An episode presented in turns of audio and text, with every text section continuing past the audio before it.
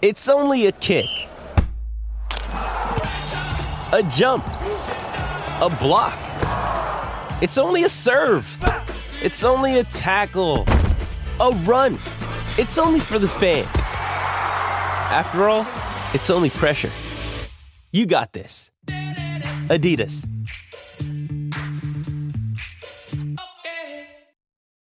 When you need mealtime inspiration, it's worth shopping Kroger, where you'll find over 30,000 mouthwatering choices that excite your inner foodie. And no matter what tasty choice you make, you'll enjoy our everyday low prices, plus extra ways to save, like digital coupons worth over $600 each week. You can also save up to $1 off per gallon at the pump with fuel points. More savings and more inspiring flavors make shopping Kroger worth it every time. Kroger, fresh for everyone. Fuel restrictions apply.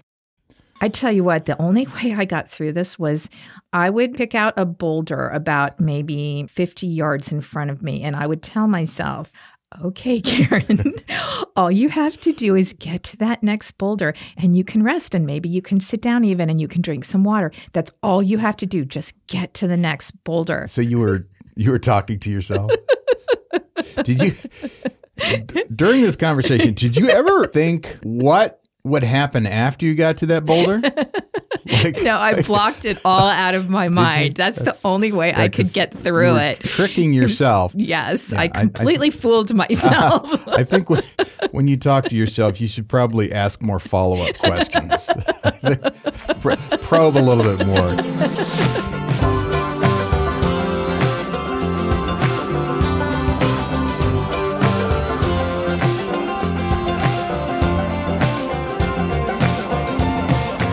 This is the Dear Bob and Sue podcast, our stories of adventures and misadventures as we travel to all the U.S. national parks and other public lands. I'm Karen Smith.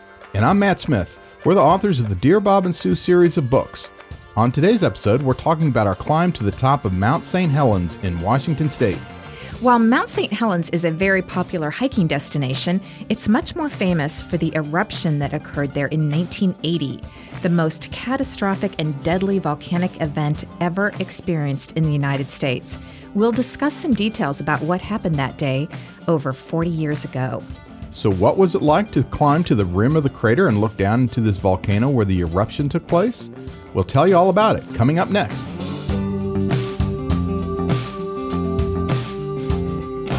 We're going to start this episode out with a mailbag question, even though this isn't our monthly mailbag episode, but it's very relevant to what we're going to talk about today. So, a month or two ago, a listener named Faith sent us a mailbag question asking us what our most difficult day hike has been. And I think if she would have sent that a year ago, we would probably had to think about it and had probably several hikes that we could think of. But now there's no doubt which was the hardest hike we've ever done because last September we hiked up to the rim of Mount St. Helens and that was uh, much more difficult than any other hike I think we've ever done. Hands down, more difficult, uh, and we can we can both agree on that. There's no debate on that one. Now it's interesting that people refer to this particular hike as a climb. They call it climbing Mount St. Helens. So we just want to say off the bat that this is a non-technical hike. There are no ropes involved. There is no other gear needed. But if you hear us refer to it, you know you have to get a climb climbing permit, etc. I will say though that after doing it, I can kind of see why they refer to it as a climb. It felt, it felt like a climb. It, it felt or, like a climb while we were doing it, and it felt like a climb for the few days afterwards. Actually, for me, it felt more like a crawl. Because it was. yeah, I'd call it a crawl, not a climb, not a hike. so, what are we talking about today, Matt? It is the Mount St. Helens National Volcanic Monument. Now, this is a, a Forest Service site. It's in the southwestern uh, part of Washington state. Yes, it's actually closer, a lot closer to Portland than it is to Seattle. And if you're not familiar with uh, the Pacific Northwest, Mount St. Helens is part of the Cascade Range, which is a group of 13 volcanoes that run about 800 miles, all the way from British Columbia in the north, down through Washington, down through Oregon, all the way to Northern California. And 11 of those 13 volcanoes in the Cascade Range, they've erupted e- at least once in the past 4,000 years, and seven of them have erupted just in the last 200 years. That's a lot. And in geological time, that's uh, a nanosecond. Right. So they're very active. Matter of fact, the USGS, the United States Geological Survey, they did a volcanic threat assessment back in 2018 and they designated nine volcanoes in Washington and Oregon as either high or very high threat rating. Uh, the very high threat rated volcanoes were Crater Lake, Glacier Peak, Mount Baker, Mount Hood, Mount Rainier, Mount St. Helens, Newberry, and Three Sisters. And then uh, Mount Adams was on that list as a high threat rating. So these volcanoes are still active. Yeah, and it's a little intimidating to hear that because in the summers we are hiking in most of those areas all the time. Right. That's that's like our backyard. yeah, let, and let's hope they just don't blow when we're anywhere close to them, or for that matter, anyone else. But there are a lot of there are thousands of people that live close to these volcanoes in the Pacific Northwest. So oh yeah, especially Mount Rainier, right on the edge of, of the Seattle metropolitan area. So, we're going to be talking about our hike up to the rim of Mount St. Helens. But before we get into that, we can't really describe what it was like until we first talk about the eruption of Mount St. Helens, which happened back in 1980, I think before a lot of you were born. Now, we didn't live in the Pacific Northwest back then. We were we were what? Just like little toddler kids back in back Kansas. In 1980? yeah, I was I was a toddler back in 1980. Although we got married in 1982, which is weird, but we did. We were, we were married young. No, I, I do remember Mount St. Helens blowing. Yeah, we were in Lawrence at the University of Kansas at the time, but I do remember seeing those incredible images that were on TV of the eruption and the aftermath. This happened on May 18th, 1980, 41 years ago. And one thing, when we were doing the research, one thing we found out that I didn't realize ahead of time is that the mountain actually came to life about two months prior to the eruption. So on March 16th, the first sign of activity at Mount St. Helens occurred, and that was as a series of small earthquakes. And then by March 27th, after hundreds of additional earthquakes, the volcano produced its first eruption in over 100 years. I guess steam explosions blasted a 200 foot wide crater through the volcano's summit ice cap, and it covered the southeast sector with dark ash. But that wasn't the big one. It wasn't. The next week, the crater had grown to about 1,300 feet in diameter, and two giant crack systems crossed the entire summit area. Well, that should be a warning to people. Yes, it was clear that something was going on. And I guess eruptions occurred on average from about one per hour in March to about one per day by April 22nd. And then it was quiet for a while, and then they resumed on May 7th, and they continued until May 17th. Uh, but what is interesting, what else is happening by then after more than 10,000 earthquakes?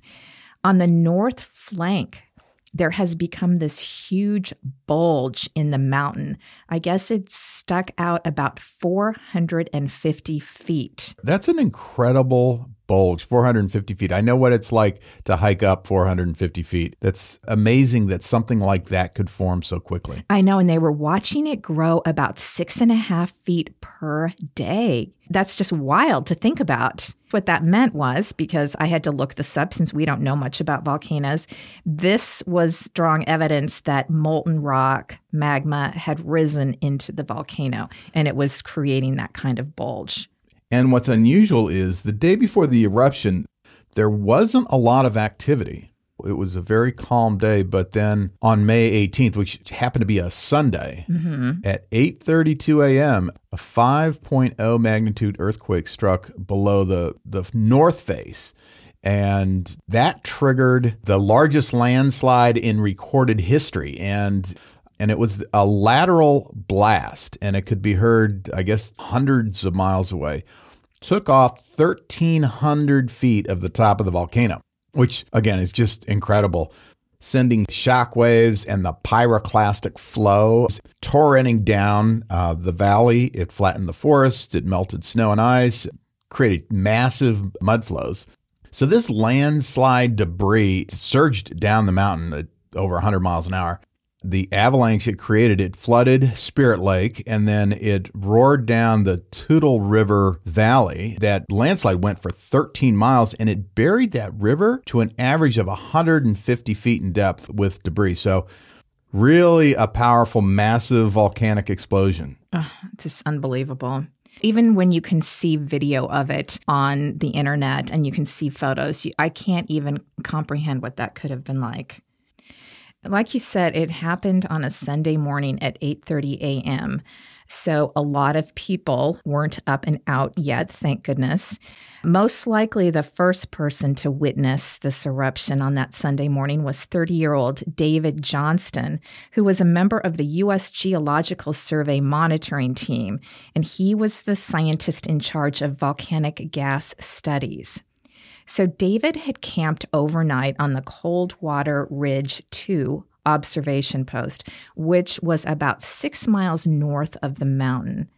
And on that Sunday morning when the sun came up at about 5:30 a.m., David got up and from his camper he checked the growing bulge of Mount St. Helens with his geodetic equipment and he he found that the growth had slowed. Uh, this bulge was only about two feet bigger than the day earlier instead of the typical six feet that it had been growing. At 6:53 a.m., he radioed in this measurement to the USGS office in Vancouver, Washington. So on this beautiful Sunday morning, everything was quiet until suddenly at 8:32 a.m., this 5.0 magnitude earthquake triggered the landslide on the mountain's north face. And as you said, Matt, the mountain began spewing steam and gas and seconds later it erupted from the north side. Um, then a dense mass of super hot ash, lava, and gas came barreling towards David at supersonic speeds.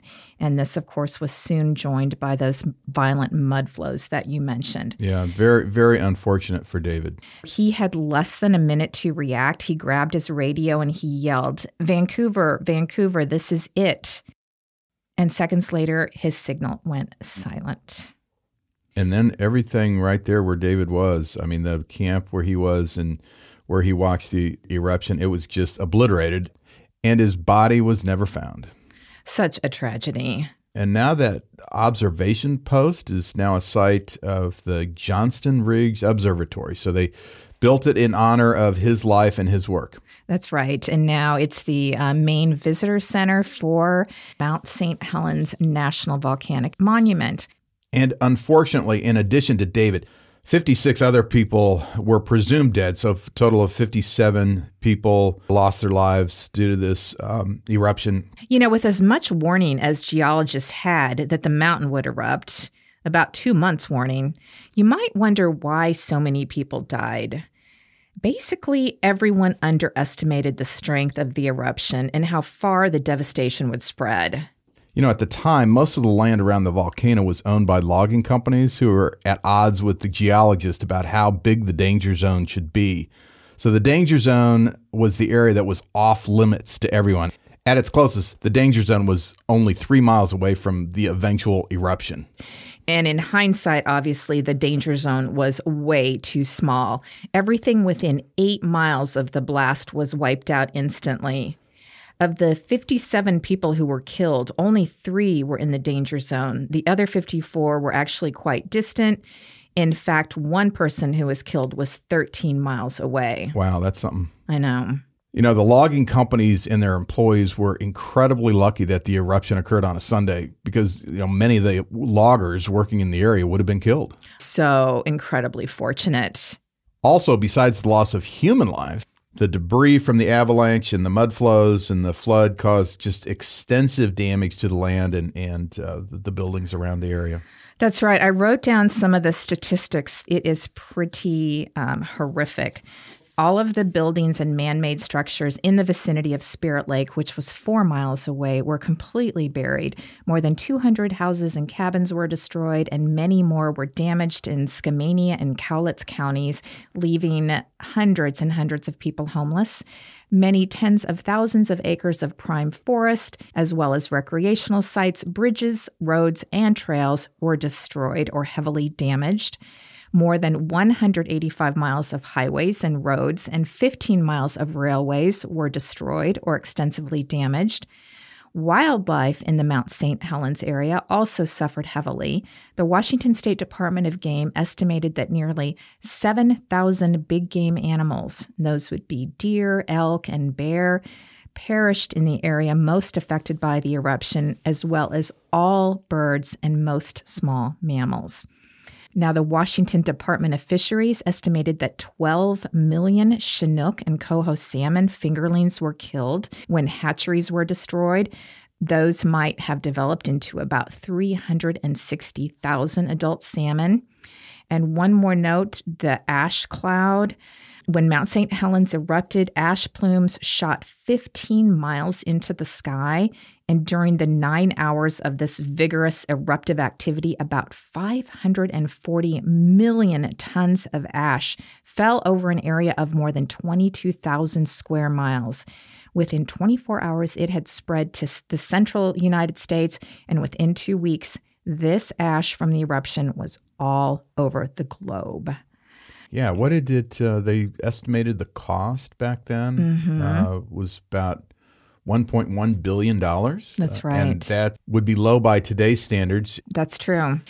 And two years after the eruption, Congress created the 110,000 acre Mount St. Helens National Volcanic Monument. And the reason they did this was because they wanted to protect the area from future logging, although as we have said, I think all of the trees in that entire area had already come down, but they wanted to protect the area so they could study how and when nature started rejuvenating itself. When when would plants start to grow? When would animals come back? So that is why this um, monument was created in the first place. Yeah, and for gosh, uh, I think it's about seven years after the eruption, they just prohibited any kind of recreational climbing or hiking in, in this area. Uh, but then in, in May 1987, they reopened the southern routes. That's right. And now access to the crater was forbidden back then, and it is forbidden now. Um, you cannot go into the crater. But let's talk about some of the specifics of climbing up to the rim of Mount St. Helens. Okay, let's do that. You know, I'm surprised. I'm always surprised to know and to see that people do this hike year round because it gets a tremendous amount of snow in the winter. Well, having gone up, it makes a little bit more sense because when it's covered in deep snow, people can essentially make their own route up there. They, they mm-hmm. don't have to follow necessarily the, the landscape, which is boulder strewn for a lot of areas. Although I'm not sure I'd want to do it in the snow. I guess I'd be a little little afraid of the avalanches. Obviously, you have to do it either on snowshoes or with your microspikes on. And then I think people glissade down. And if you're not familiar with that term, basically it's what sliding down on your butt. Well, yeah, yeah. Just you're you're sledding down. Some some people take uh, snow shovels and they sit on the snow shovel and kind of use the handle as a rudder, or they'll just bring a disk. Uh, if you try to do this, even in the shortest little hill, think ahead of time how you're going to slow yourself down right. because you could pick up speed pretty quickly. I think you definitely need an ice axe An ice axe. Uh, other people put their feet Yeah. out in front of them and dig their heels in. But yeah, you gotta you gotta have a way to slow yourself down. That's right. But the most popular climbing season for Mount St. Helens is late spring through early fall. And for that particular route, most climbers use the Monitor Ridge route, which starts at the climber's bivouac. Now, you do need a permit.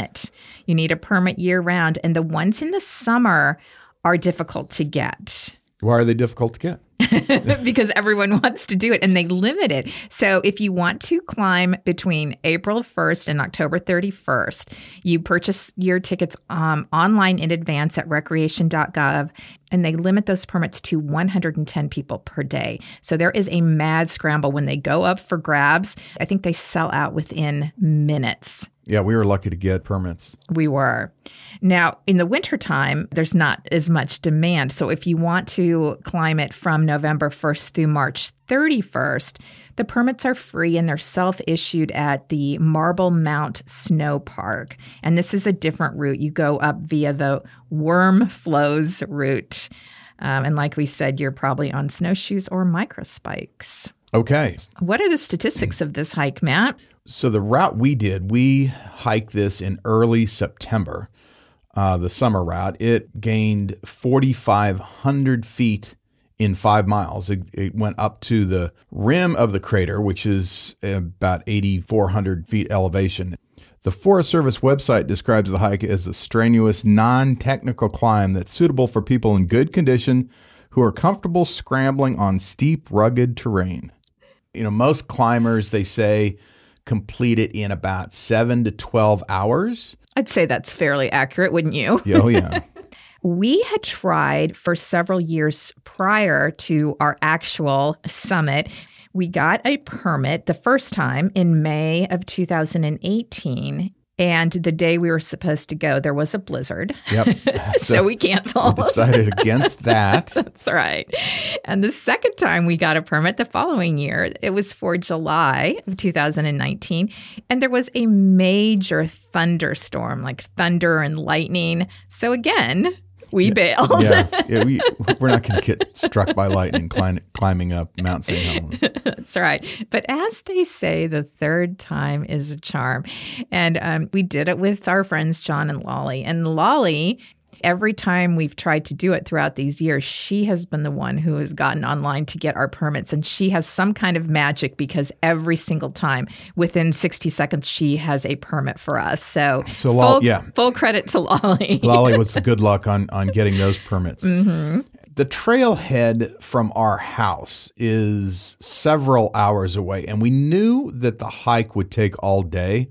So rather than you know getting up in the middle of the night and, and driving to the trailhead, we decided to uh, go down there and camp close by in Cougar, Washington. We were by the Lewis River. camped the night before so we could get up early and have a breakfast, not be hurried, and get to the trailhead is called Climbers Bivouac. Mm-hmm. Uh, and it was, I don't know, maybe 20 minutes from our campsite. And we, that was a really cute campsite, wasn't it? It, it was great. Yeah. We were right on the river and uh, had a pleasant evening. The campsite was not loud. There, it was pretty much full. It was. And there were families everywhere. Mm-hmm. But uh, gosh, right at 10 p.m., quiet hours, it got quiet and we had pretty peaceful night of sleep pretty good. I was feeling nervous about uh, what was ahead of us, but we got up the next morning and I think we got to the trailhead and parked and were on our way by about eight o'clock in the morning. So that was really great, very easy. Yeah. When you start this hike, the first two miles on the Ptarmigan Trail is through forest, and there's not a lot of elevation gain. Uh, you don't even need a permit for this area, and it was pretty easy. And we're thinking, well, this this isn't too bad. it was a lovely stroll through a beautiful forest. It was very deceiving because you know, you could skip along if you want to. Yeah. You could sing a song. yeah. Were you singing a song? Um, but then you you come to an intersection with the um, with the Loowit Trail, which is a perimeter trail that circles the entire mountain. It's a, a 32 mile, very challenging trail. So we should do that someday. We should do that someday. Um, I did hear though that parts of the trail are washed out because of the eruption, and so there is a lot of scrambling and route finding. And of course, for 32 miles, you you obviously have to camp you know, a couple of nights. But yeah, that might be fun to do as well. So you either pick up the Loowit or that's where the Monitor Ridge Trail starts. And there's a big sign there that you need a permit to go any further. Right. Um, that's when the pleasant stroll through the trees ended. we came out of the trees. I don't think we saw another tree No. the rest of the climb. No, and the effects of the eruption 41 years later were still very visible. All of a sudden, it turned to gray rocks, black rocks, ash. It looked very much like like a barren landscape where an eruption had occurred.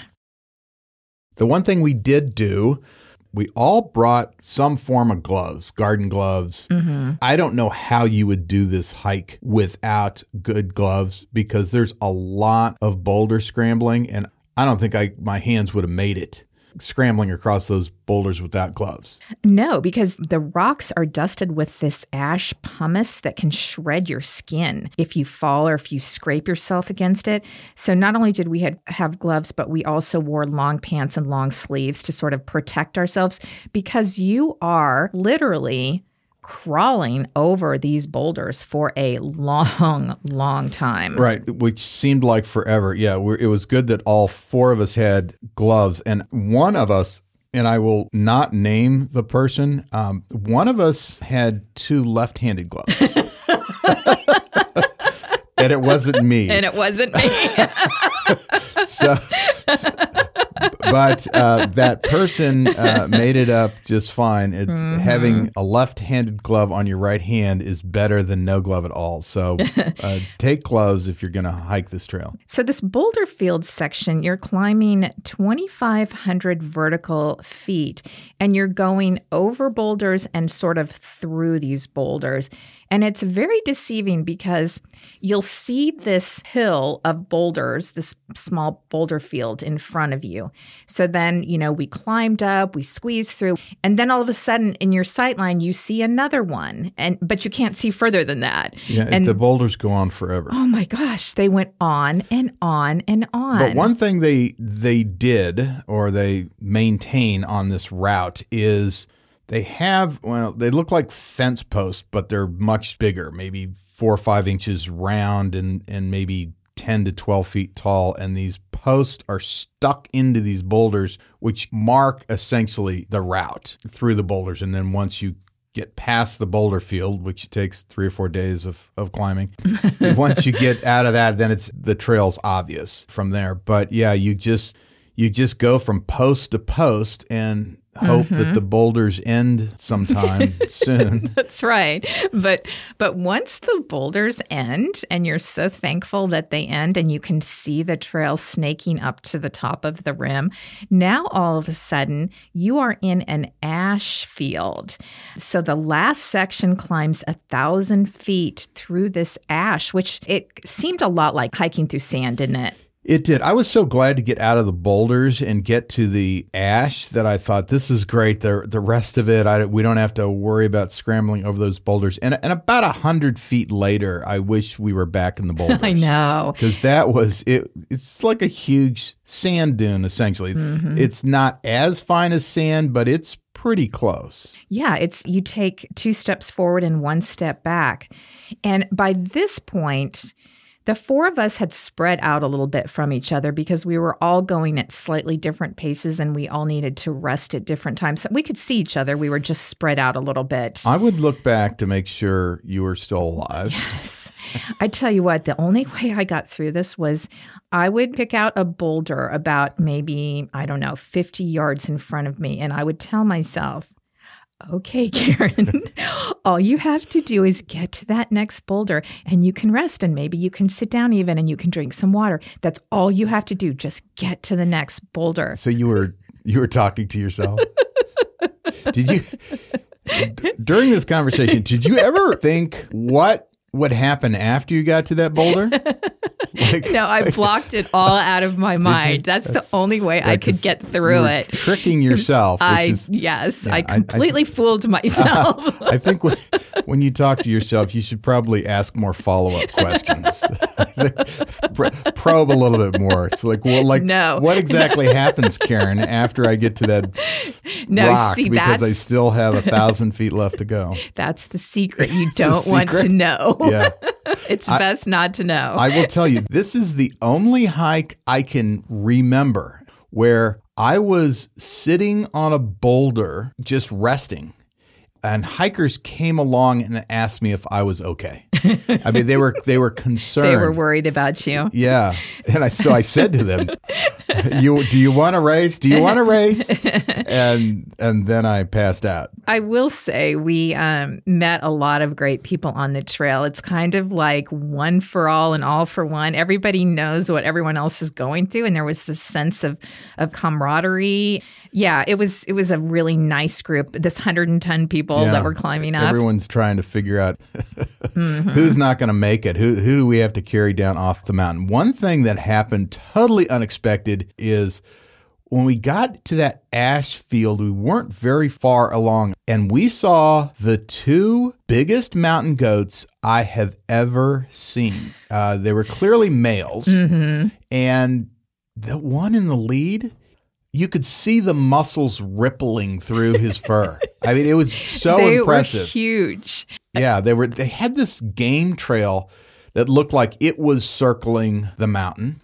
And so you could see from a long distance they were on their trail and it was perpendicular to ours. Mm-hmm. And so they were going to have to cross us at one point. They just hung out pretty close to our trail for a while and we got a really good view of them. And then when there was a gap, they bolted, they took off running. And that was impressive. Just as hard as it was for us just to take step after step, they just bolted. They just took off running for like a half a mile. So that was cool. Yeah, I don't think I have a single picture of that because I was so beaten down at that point, and all I was trying to do was not die. So I Yep. think I, I loved watching him. I don't think I took a single photo. I didn't have the energy. I, t- I took a photo and a little tiny gray dot in the distance, which is the impressive mountain goat. I don't know if you said this yet, but then it started getting real windy once we got out of the boulder field, and the wind just kept picking up. And I wear contact lenses, hard contact lenses, and any little bit of dust or sand that gets underneath them is a, huge problem. I had my sunglasses on, but God, that wind was just swirling. And what you really need are some goggles because the sand would blow in on the sides of the sunglasses. They didn't they Right. didn't help that much. Yeah, you need goggles or, or recreation specs. They make those. Mm-hmm. Yeah. Its contacts are not great uh, Mm-hmm. on this particular hike. So before we did this, um, we have a good friend Allison who who did this hike not too long ago, and she was telling us how when she got to the rim, she sat and had her lunch and was up there for maybe an hour or so. Took a lot of photos. The views were incredible. So that's what I had pictured in my mind. Yeah, we were going to have a picnic. That's right. but when we finally struggled up that last few feet of the thousand foot ash field and we got up there, dang, it was so windy. You, you could hardly stand. Right. And so you're not supposed to get close to the edge, which is a little bit of a trick because you don't know where the edge is because of the angle. So you're standing back, I don't know, maybe a good 10 feet from the, the true edge anyway. But as you get closer and closer, that wind was whipping up through the crater straight up. And when it would do that, it would bring all the ash with it. And so the pumice and the sand and went right into our faces. So we kind of just we just huddled there, tried to enjoy our moment, and just uh, never never got pleasant. We got up there, it was one o'clock in the afternoon. And like I said, we had left at eight. So it took us five hours to get up there. I bet we weren't on the rim five minutes. Right. Yeah. But I will say um, that the views were incredible. Oh, they We were spectacular. We had a beautiful clear day. And not only so the views of the crater were amazing to see because it's now a horse it's a horseshoe shaped crater because the north side of the mountain is basically gone um, so that was amazing to look down and see this crater And we had also 360 views. We into Oregon. Unfortunately, that year it was the very beginning of a pretty bad forest fire season. So we could see some forest fires popping up in the distance that ended up days later turning into pretty bad forest fires. We had a spectacular day for it, other mm-hmm. than the wind. Right. We could see Mount Adams, we could see Mount Rainier.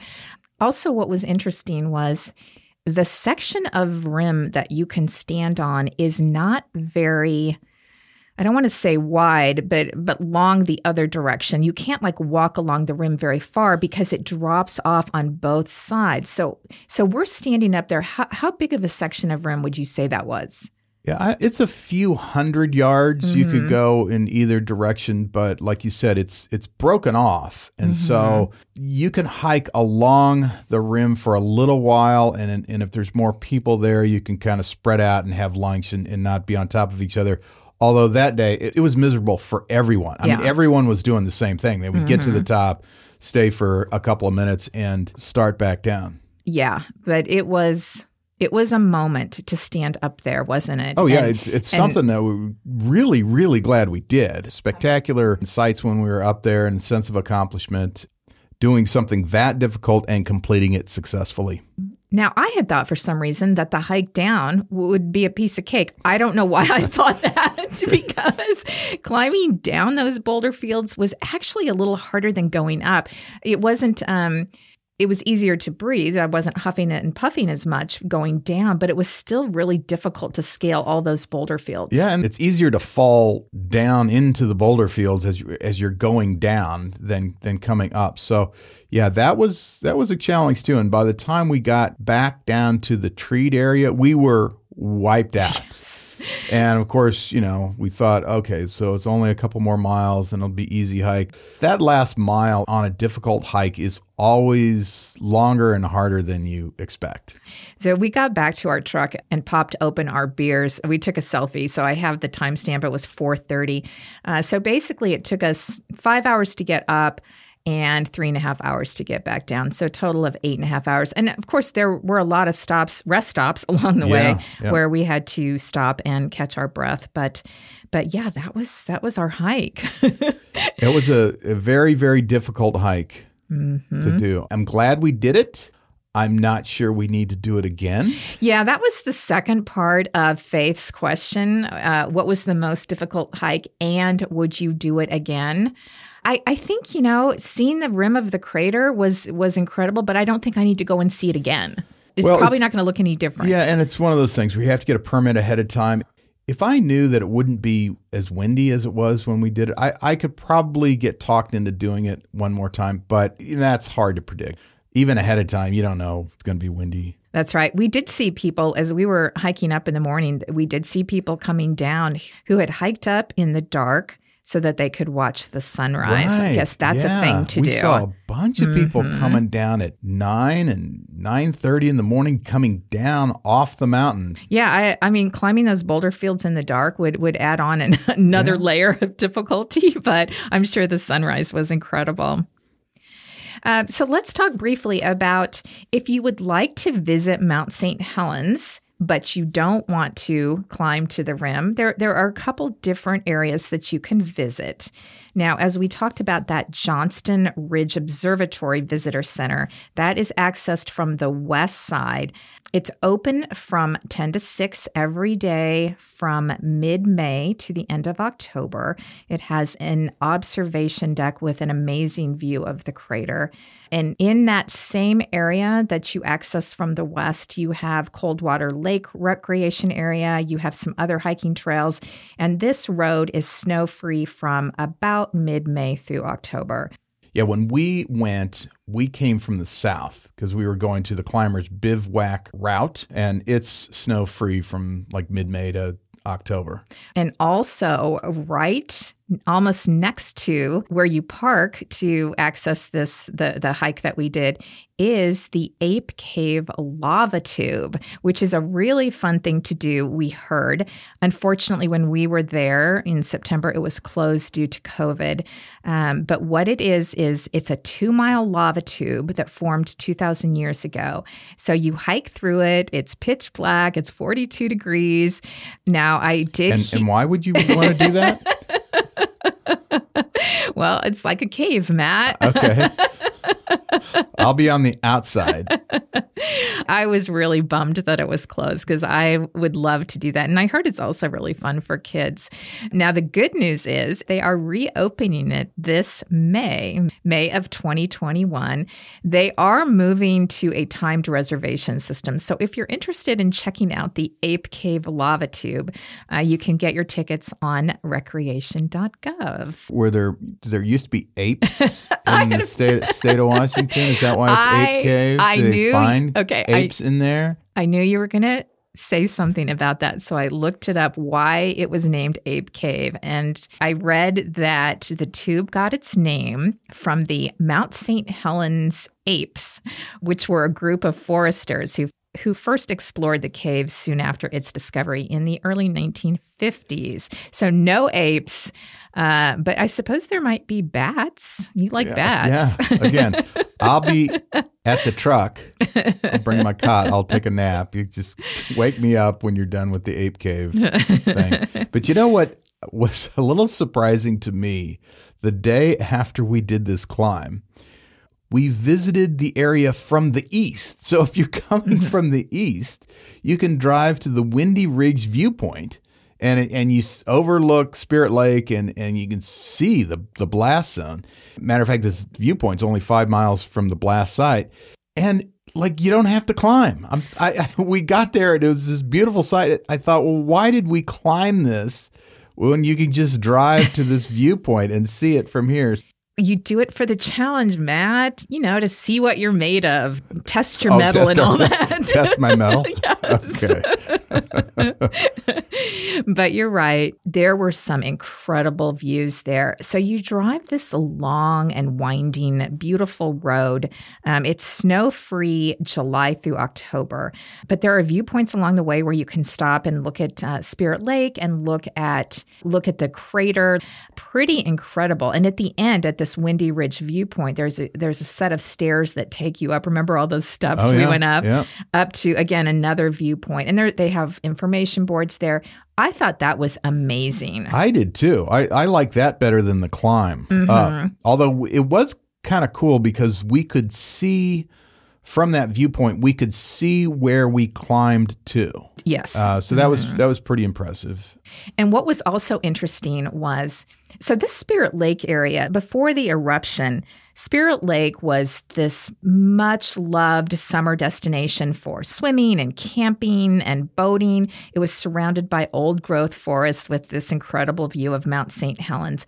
But what happened the blast and this debris avalanche came down onto Spirit Lake and it displaced the water out of the lake bed and it created an 800 foot wave. Wow. I know.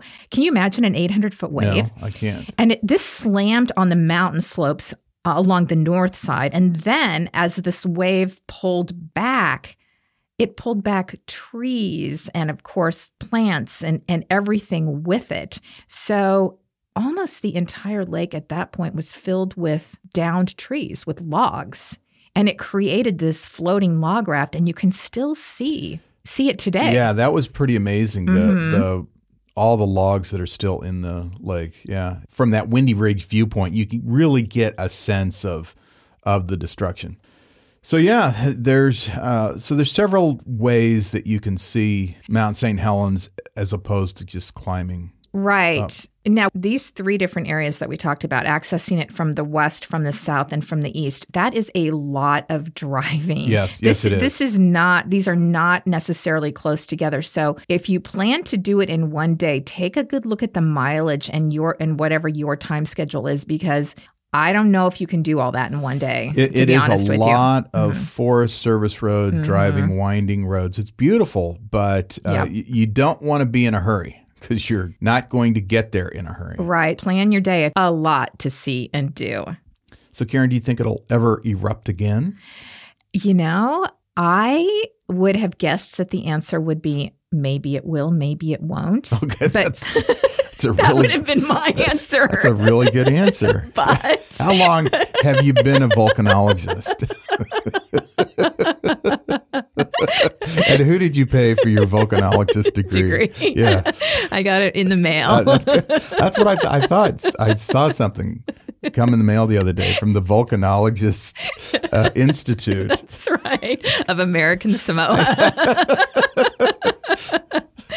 but what I was going to say is when I looked it up and I was I was actually looking at some official USGS websites and the answer was yes, it will erupt again one day. Of course no one knows when that will be, but but it was like a pretty definite yes. I see. Yeah. Mm-hmm. Well, when you have a when you have a more precise date on that, let, let me know. All right.